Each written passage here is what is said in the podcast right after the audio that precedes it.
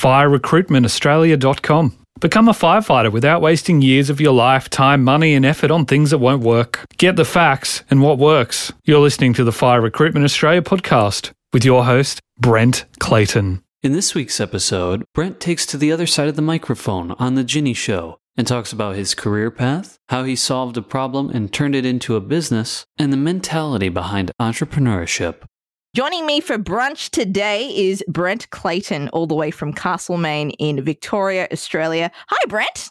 How you doing, Ginni? Thanks for having me on. Well, Brent, I just want to get to to know your story a little bit better. You've created quite a lifestyle for yourself. The boy from Castlemaine. So tell me, where did you grow up, and um, tell me what it was like. So I actually grew up in a, a town called Chewton, which is about eight kilometres from Castlemaine, being Big Smoke. Castlemaine's got like two sets of traffic lights. Chewton has none. It's got a post office, a milk bar, and a pub. It was it was great growing up in the country. I, like I'd recommend it to to most people as long as you got some sort of perspective on, on the fact that there is other stuff going on elsewhere. But I think it was a really really good way to grow up. What do you think a country raised person has over a city raised person, if that makes sense? Nowadays or back in my day, like when I was a kid? I think back in your day. Nowadays, I can kind of see the reward, but uh, back back then, I'm wondering what it would be like. The angle would be. Well, in my sort of experiences, maybe a little bit more freedom because there's less worry, I think, from your parents and stuff like that. And uh, like I did a paper round when I was nine years old, so I was exposed to growing up in, in that way and sort of having a bit of autonomy. Whereas I think back then, a lot of people that lived in the city may not have been afforded that sort of interaction on the on the scale that I was allowed as a as a sort of kid. Does that make sense? When you mean scale, as in uh, freedom, as in you're allowed to kind of do more things because there are less people to be aware of, is that what you're saying? Yeah, pretty much. Like I'm sure kids that live in the city were doing like um, pamphlet drops and stuff to put it in the same basket. But because everyone knew everyone, it's like you're working within this network and no one's really worried. And it's like, you know, here's your motorbike and push bike and, you know, go off and do your own thing. And yeah, there was a lot more autonomy to get up to mischief, I reckon.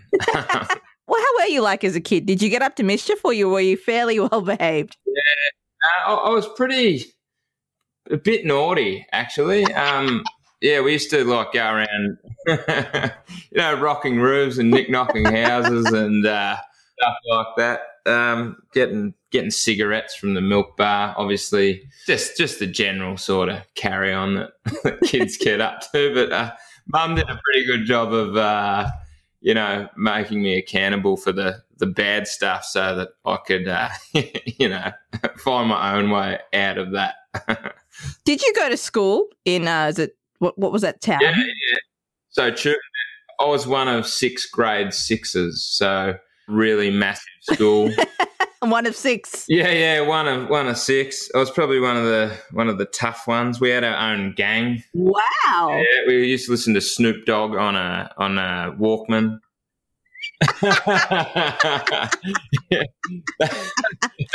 wow, it's a hardcore yeah. stuff, isn't it? yeah, we'll ride off.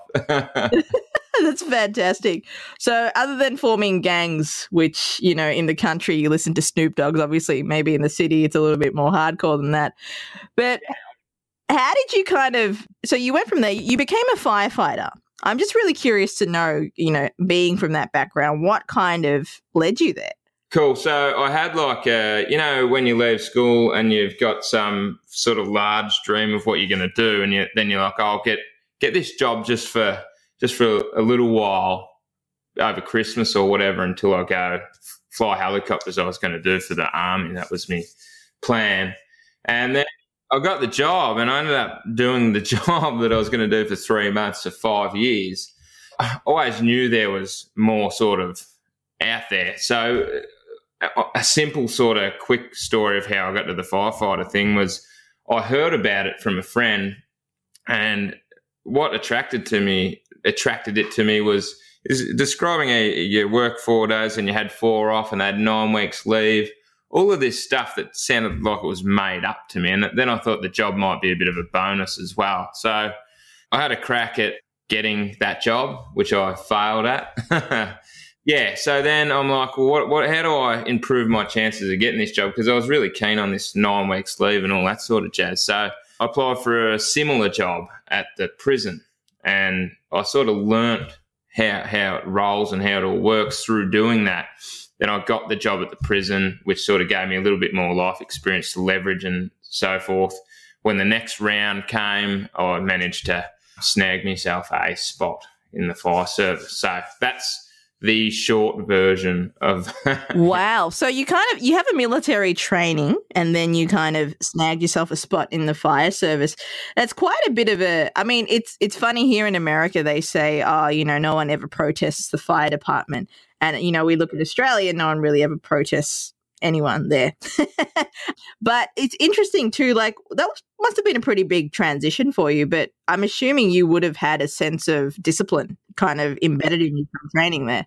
Yeah, look, compared to like military, the, the fire service was, I, I expected it to be a lot harder, but it, it, actually turned out it was a fair bit easier than um, the way the military is a lot more structured and services coming into like a new sort of PC age, so they can't do the bastardisation and that that used to sort of go on, which is good. And I'm sure that the ADF and that are going that way as well nowadays, trying to you know actually come up with smart learning environments so that they're getting the best out of their people instead of the you know 1980s concrete in your pocket sort of carry on. But yeah. Wow. So I can tell that from your military training and then going into the fire service, you're pretty you're a pretty disciplined dude. Brett. So I'm not surprised that you've created success for yourself. You've created a business for yourself that you're able to pretty much it's it's going pretty well clearly. You, you saw a problem or you saw a pain point in the fire recruitment process, a gap in resources and training which you've managed to fill with uh, Fire Recruitment Australia. I know that didn't come overnight. You put in a lot of blood, sweat, and tears, including, you know, sitting on the porch and writing a book. Talk us through that journey and um, what actually made you or inspired you to commit to that. Well, so obviously, uh, as I said before, I failed at my first attempt. And I, I really dislike failing and that feeling of failure. So then I like I'm good at committing to stuff and going, you know, doing the extraordinary or extraordinary, putting in more effort than the other guy so that I can can win. So I, managed to do that and get across the line. And then then I was like, there must be so many people that come from similar backgrounds to me that are in the same spot. And if I had have had just this little bit more of information, I would have saved an entire year of my life. So that's sort of and I'm like, and no one was doing it at the time. The internet was pretty new, like in 20 to 2008 when I started. So, you, you know what I mean? There, there wasn't really anything there for that specific thing. And I thought if I can save someone a year or two or three of their life, that's a pretty cool thing, I reckon. So that that's sort of what got me to do it. It's like, what would I have liked back then? So I'm richer for the process, though, I suppose.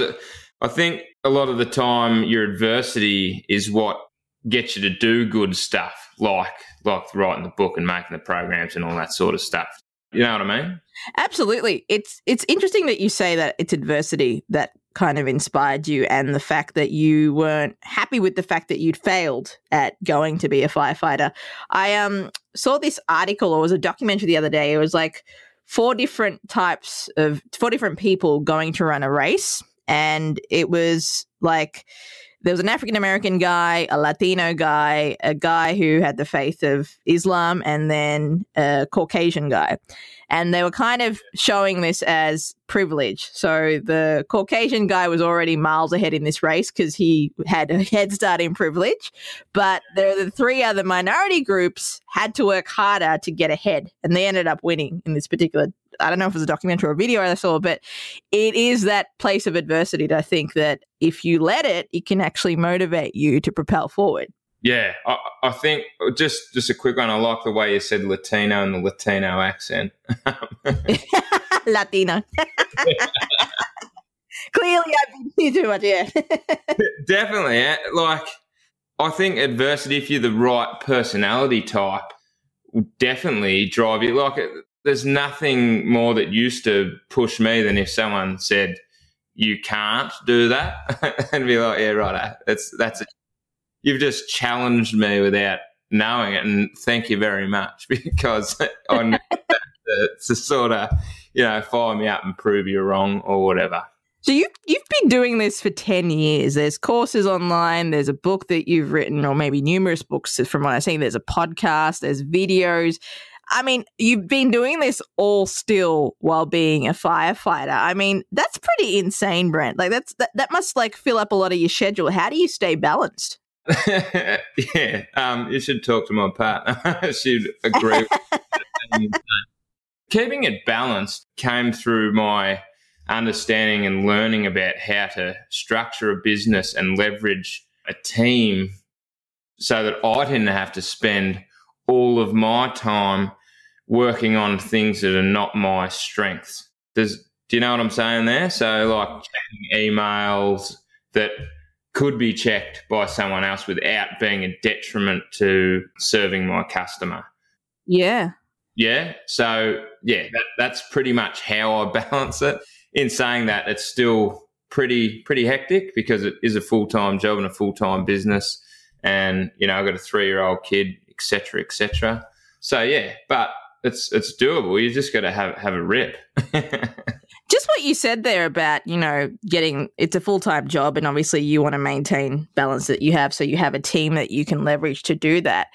It's interesting. Someone the other day told me that all the CEOs of the major like Fortune 500 companies or just, you know, CEOs who've managed to accumulate, you know, a shit ton of wealth, one of the things they do is they delegate these tasks because they want to have that kind of clear space to envision, which is really interesting. So when you kind of obviously I'm, I'm uh, you know when you're planning out your business and stuff when you kind of delegate tasks what's the first thing that you do? Do you delegate according to how much time energy and effort it's going to take or do you delegate according to a process? It's a process, so it's it's really simple, but you just sort of like what I did, just wrote out all of the tasks. So like the operations that have to go on on like a daily, weekly, monthly, and then um, sort of pick out the ones that are my genius or the things that when I when I'm on, it makes me like get goosebumps or my hair stand up a little bit. So I can't get someone else to do that. Do you know? You know what I mean? yeah you would have that in what you do. You're like, this is my stuff, right? So no one can do that bit. So then look at the rest of them and then prioritize like what what are the things that shit me the most here that someone else could do. So then start moving them off the plate.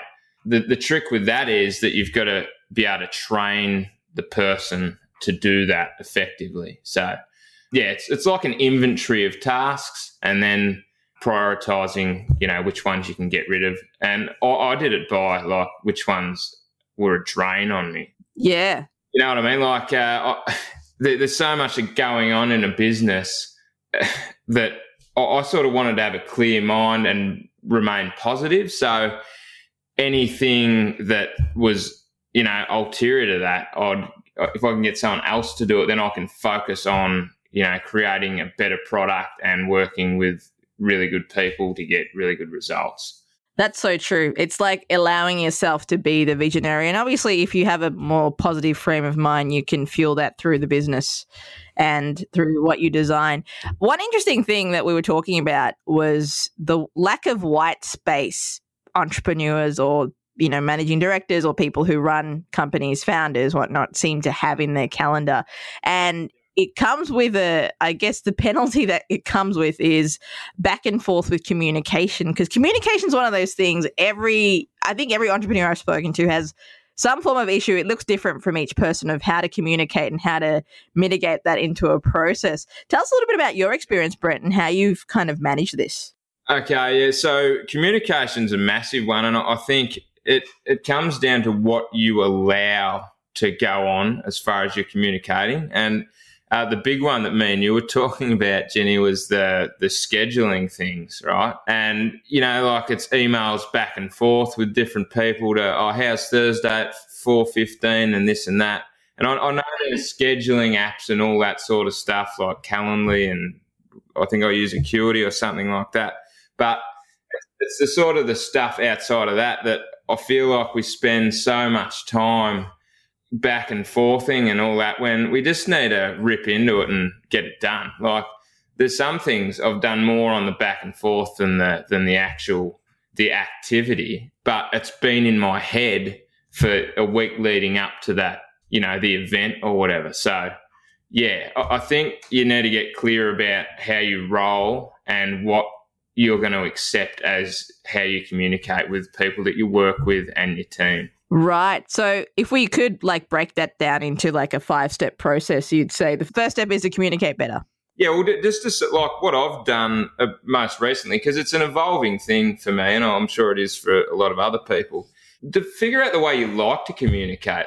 Like I like talking. It's email to me is it's supposed to be a productivity sort of tool, but I think it's sort of gone in reverse. So figure out the way you like to communicate and then make that your primary communication tool. Absolutely. Yeah. And then set set some sort of rules with your, your team on how and how often, like a rhythm of communication. So there was a point there where I'd get my main assistant, Lorraine, to email me every day what she'd done, which just gave me another job to do. Do you know what yeah. I mean? Yeah. So, so now I'm like, if something comes up that you can't deal with, give me a call. Otherwise, just give me a weekly rundown on what you achieved over and above, you know, the general stuff and anything that we need to work on. And and now I've got four more days that I don't have to check, you know, what she's up to. You kind of want to be the manager that doesn't have to micromanage your team as well. There's actually no difference than getting someone to do it for you. yeah, exactly. It's it's like I haven't had a phone call yet, but it also gives the person more autonomy to go. I won't call him uh, because I'll just fix it. Yeah. So whereas if they're like, oh, I can send an email or a text or a you know a iMessage or whatever, that is so much easier for them to get it off their plate than to go, hold on, I'll just fix it. Yeah, because they if she has to ring me, it better be for a good reason. Do you know what I'm saying? Yeah, it's it's interesting too because running my business as well, I kind of think to myself, okay, what's the best way to communicate? How can we kind of streamline it? Because for me, I'm trying to get away from email. I only really send out. E- I mean, it's gotten to a point where I think my team know, oh, if Ginni sends an email, there's something wrong. So I'm trying not to scare them. But you, you made a really good point there about how it kind of varies per circumstance. You can't just say, I'm always going to text when this happens. Well, I, I use sort of two communication mediums that I like. Like you, I'd imagine, I have ideas that I can't execute because my time is finite, but I have someone that I can give them to, right? But if you just send them a text or a Skype message or something like that, that can get lost. So I have an Asana thing where I can put that up there as a task for them to do and check it on a monthly. So I'm like, oh yeah, I forgot about that. Where's that at? Sort of thing. And then there's the sort of the more on the spot things, which can be by phone. Yeah. And that's for me. Like everyone's different, but I think it's just about figuring out what you actually like doing. You just talked about email. It, email shits me. It's like a list of other people's jobs for you almost. Yeah, it's so true. And the back and forth, and can we do this? I'm like, okay, I'm, I'm going to turn this into a task on Asana and I'm good. yeah, yeah, and hopefully give it to somebody else. yeah, exactly. Hopefully, I can delegate this task. Brent, it's been awesome getting to know, you know, some of the ways that you mitigate through this. What are some of the other like pitfalls that you've seen other people do when it comes to communicating things and and getting things done? Getting things done, I, I reckon, and this goes for everybody. There, there's some people that are really good about it. Is you've got to actually do something. So like, and not get distracted. I, I think in in the modern world, like you've got your iPhone or whatever sitting there and dinging and binging and all that sort of stuff. You've got to know where you're going and what the steps are to get there, and then just start executing it. You know, because it's so much more easy to pick up check if you've got an extra like on Instagram or whatever that the majority of people do. Or you know, if if you like like signing up to sort of shiny object emails and ads and stuff like that, you'll find yourself reading everyone else's emails. I'd rather be sending the email than than reading it. No, I'm the same as you. It's interesting too about distraction. I've had to put my phone on do not disturb and my computer on do not disturb as well because I get notifications all the time. And they are distracting because I think for me if someone also I've noticed my um anxiety has changed. Not that I was anxious before overly, but when you get an email you, you know when you get an email from a client or someone who you know maybe says things in the wrong way and then you get rubbed up the wrong way then you go off that task and you, you jump onto that email and you're not in the best frame of mind to reply to that email either. Definitely. You're putting out a fire pretty much instead of continuing on your positive trajectory. And you'd like to put out fires as a firefighter not as a business owner. Yeah so uh, I, didn't even realize I was being so cliche there, but yeah. I was going to say, Brett, you've talked about you know how you kind of got into the fire service, how you grew up, how you've created a business for yourself. What is the ultimate goal for you? Like, why are you other than for serving a problem point or a pain point that there was out there, other than solving that? What is your main why behind all of this? okay, I've been um, working on sort of quantifying this for myself more than than anything. And it's I've got something to to give, even if it's just perspective or helping people from a different angle. And to to be honest, like the money part of the business has become so much more less a reason for me uh, than than anything. And yeah, so it's just I've got something to give that I think will help people, and that's that's the why. If I can like you, th- you think about my fire brigade business, that is life changing. If if I can change someone from getting a no into a yes, I might never meet them, but their life is changed f- forever from that point. So that's that's my sort of why. Because at, at the end of it all, in in that business, I, I can feel good about that, and and success as far as I'm, it's it's more about how you feel than any amount of you know oh I can put a picture on here and get this many likes or whatever. It's like it's a personal feeling, and that's you know if I can be out there and helping people and affecting people in a positive manner, that's my sort of why. Wow. So your why is impact. Yeah, I, I hated how people use that term, but because everyone, you know, you just hear it's like it gets thrown around. It's like that that is true, but actually, that's what I want to sort of achieve. Yeah, and and in any sort of area that I work in. So you want to leave like an impact and a legacy? Is that like? Do you like prefer that word better? That'd be great, but yeah, it's a long road, so you just don't know, you know, where you're going to end up. I think if you keep creating things in a positive, you know, forward sort of format, you, you can't go wrong, pretty much. Yeah. I, I'm curious to know. I think people who have that urge, and I hate to use this word for you again, Brett, but impact, or they want to have some form of legacy that they leave behind on people, or a heartprint, as Oprah calls it. Usually, they have some sort of sort of story or some inspiration in their life that has led them to that particular place. For you, Brett, what do you think that's been this urge to make an impact on people or, or leave behind a heartprint? Well, I've got like I've sort of become aware of my ability to communicate with people in a like a dumbed down or a different manner to a majority of sort of other people. So, and growing up in like I grew, my childhood was pretty good, but we were not rich or anything like that, and I don't know if you noticed this, but I talk sort of slowly as well. So all through school and that, uh, it was like, oh, he's not that bright. So I always had to prove myself. Sort of that is a driver for me going forward. Like I don't care now, but yeah, there's this internal like absolute winning drive that comes from knowing what you don't want and then getting to a position where you can help other people in their sort of pursuits. Does that make sense? Absolutely. It's interesting that you said, I don't know if you noticed, Ginni, but I talk a little slower. I'm like, no, he just sounds Australian to me. Like, I think that's, that's, it actually, it didn't occur to me that there was any kind of, you know, a lack of speed to your speech, but I can imagine getting, you know, yeah. but people do kind of use that as prejudice to be like, oh, well, he's from the country. That's how he talks. He's true blue.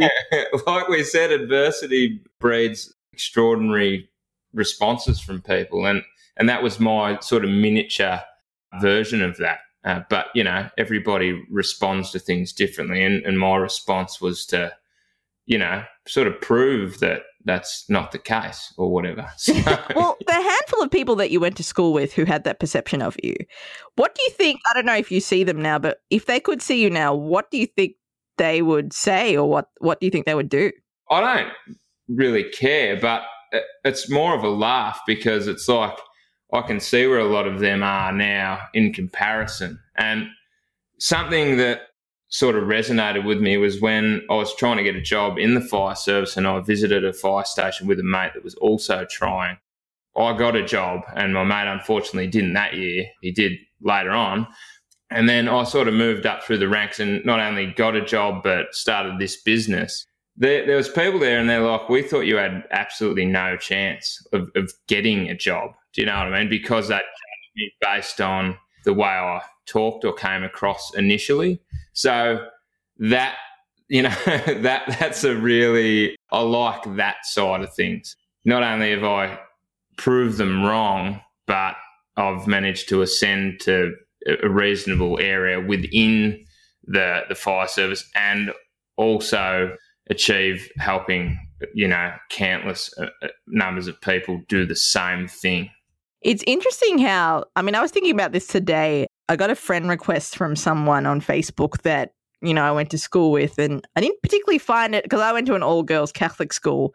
And you know for a sri lankan chubby girl who uh, you know was battling with her sexuality probably not the best place to grow up i remember getting uh, i remember she wasn't particularly nice to me. And i got a friend request from thinking dude, like you were nice to me at school. I'm not going to add you to Facebook, but you know, I, am just, I was thinking, I wonder what kind of perked her up to think, oh, yeah, I can add Ginni, even though we haven't spoken for years. But I think the point I'm trying to get to is I think when it comes to your haters and those who oppose you or kind of write you off, I think the best way to kind of prove yourself is to completely silence them and not have them in your vision when you're trying to achieve something. Would you agree? Oh, definitely. It's, it's like, you need to clear that and know what your objective is to, to win. And not the majority of people are like you can't do this you can't do that. And they're not going to. Yeah. They'll be sitting around talking about how you can't do it. And i'll be doing more than the next guy to make sure that i can do it. So definitely. But on, on that side of things i would add her up like you know she might have changed, you know. Eh? Like, better to have the tent than out, I, I reckon. But I agree. I agree. I think for me, if I were to, if I were to, I was thinking back like I was thinking, reflecting on this the other day, like, was I mean to anyone in high school? I don't think I was, but I, if I were to actually be mean to them, and I, eh, eh, if I discovered that, if I were to send them a request, I'd send them a message going, "Hey, look, I'm sorry I was such an asshole to you. I didn't you know, I was 13. I didn't really know. I wanted to be cool, but I'm like, just just a friend request. Is that what it's come down to? it's a funny world we're living in, I reckon. Like it's that wasn't a thing, you know, growing up. No, because no, you're no. roughly the same age as me, I think. Yeah, I'm 32. How old are you, Brett? 34. Ah. I'm, I'm yeah, so around, around, the same age, around the same age. yeah, you know what I mean? We grew up with without that medium, so it wasn't a thing. It's just like, oh, she was a bitch, or, you know, it was this. you move on, and you, you know, you might bump into them at the pub 10 years later, and it's like, what are you doing? I've, you know, I've been this and that. But yeah, it's, it's a really interesting time, and I reckon it's just, um, I'm of the opinion it's like, well, they might have changed, so yeah, you just never know. Network. I guess to wrap up, Brent, you know, you've gone through quite a bit of adversity, and I'm sure there's a lot of people who can kind of draw inspiration from your story. The fact that, you know, you didn't get into the fire service originally, which kind of propelled you to be more competitive. And then you also, you know, you were told at school, oh, this boy's no good. He's not going to go very far. And you proved them wrong. What's some advice you could give to people who are kind of battling through adversity in general? Adversity, I suppose it's just if you can draw on your inner strength and and use that like that bad feeling or whatever and turn it into positive. Like I love I love that. I love that shit. Because yeah. like I'll keep quiet about it until I've won and then then I'll share. You know what I mean? yeah, yeah. Well, absolutely. You got to celebrate your wins. And I think the, the, great thing that you touched on there is, you know, keep quiet until you've won. And winning doesn't necessarily mean that you've proven them wrong. It's mean that you've achieved what you set out to do. Exactly. And for be ferocious about it too. Like it's uh you know, I work with people that are trying to get jobs and they want to be in the top couple of percent.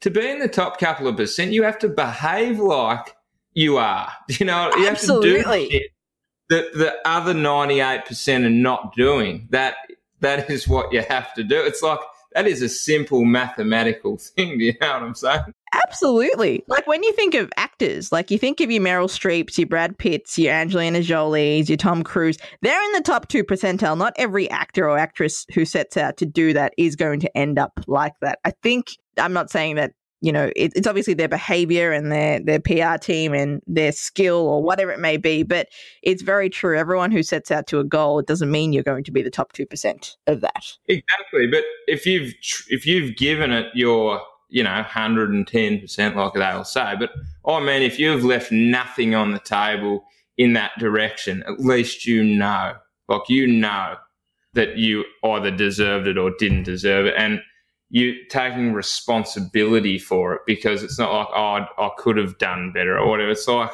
I'm all in so that I know. Do you know what I mean? Absolutely, absolutely, and that's the only way to know, really, when you think about it. When you're being all in. Yeah, exactly. Otherwise, it's everyone. Like a lot of people want to make an excuse, or it's because of this or that. Like things happen, of course, but it's whether you take that as a, a learning experience or I'm just going to stick at this because it's someone else's fault or something else's fault. Yeah, like one, one of the dudes I helped just quickly, eight years it took him to get a job in the fire service. Eight years. What a champion. I put his story on my website there, but just that is legendary. Like, I don't think I would have even done that. You know what I mean? wow. Wow, that is amazing. He just he didn't give up. No, exactly, and he knew what he wanted, and he just got it. And I, I like I think a lot of that would have been hard to get, but yeah. Anyway, I just thought I'd share that one in there. That is brilliant. Eight years, man. That that just goes to show when you really are focused on what you want and what you want to achieve, nothing can really stop you. You know, even yeah. obviously, God. you had to have underlying fundamentals, but yeah, I, I think it's just worth sharing because of the lengths that some people will, you know, go to. But. Well, think of how many no's Gandhi got before he got a yes. Imagine if he listened to all the no's. you know, and he's just one example that I thought of, but it's very true. And and I know this all sounds woo woo, but it, all this stuff is practical. There's practicality in this these theories. Yeah, for sure we could talk for ages about this stuff, but I know you've got to go and you have a job to do. So uh, thank you so much for your time. Appreciate it. Awesome. So if you want to learn how to become a firefighter without wasting your time, money, and effort on things that don't work, click on the show notes and sign up for my free webinar or visit firerecruitmentaustralia.com and go to the blog. Thanks for listening to Fire Recruitment Australia's podcast, and I'll catch you next Monday for more tips to help you stand out in the recruitment process. You're listening to the Fire Recruitment Australia podcast with Brent Clayton. Visit firerecruitmentaustralia.com.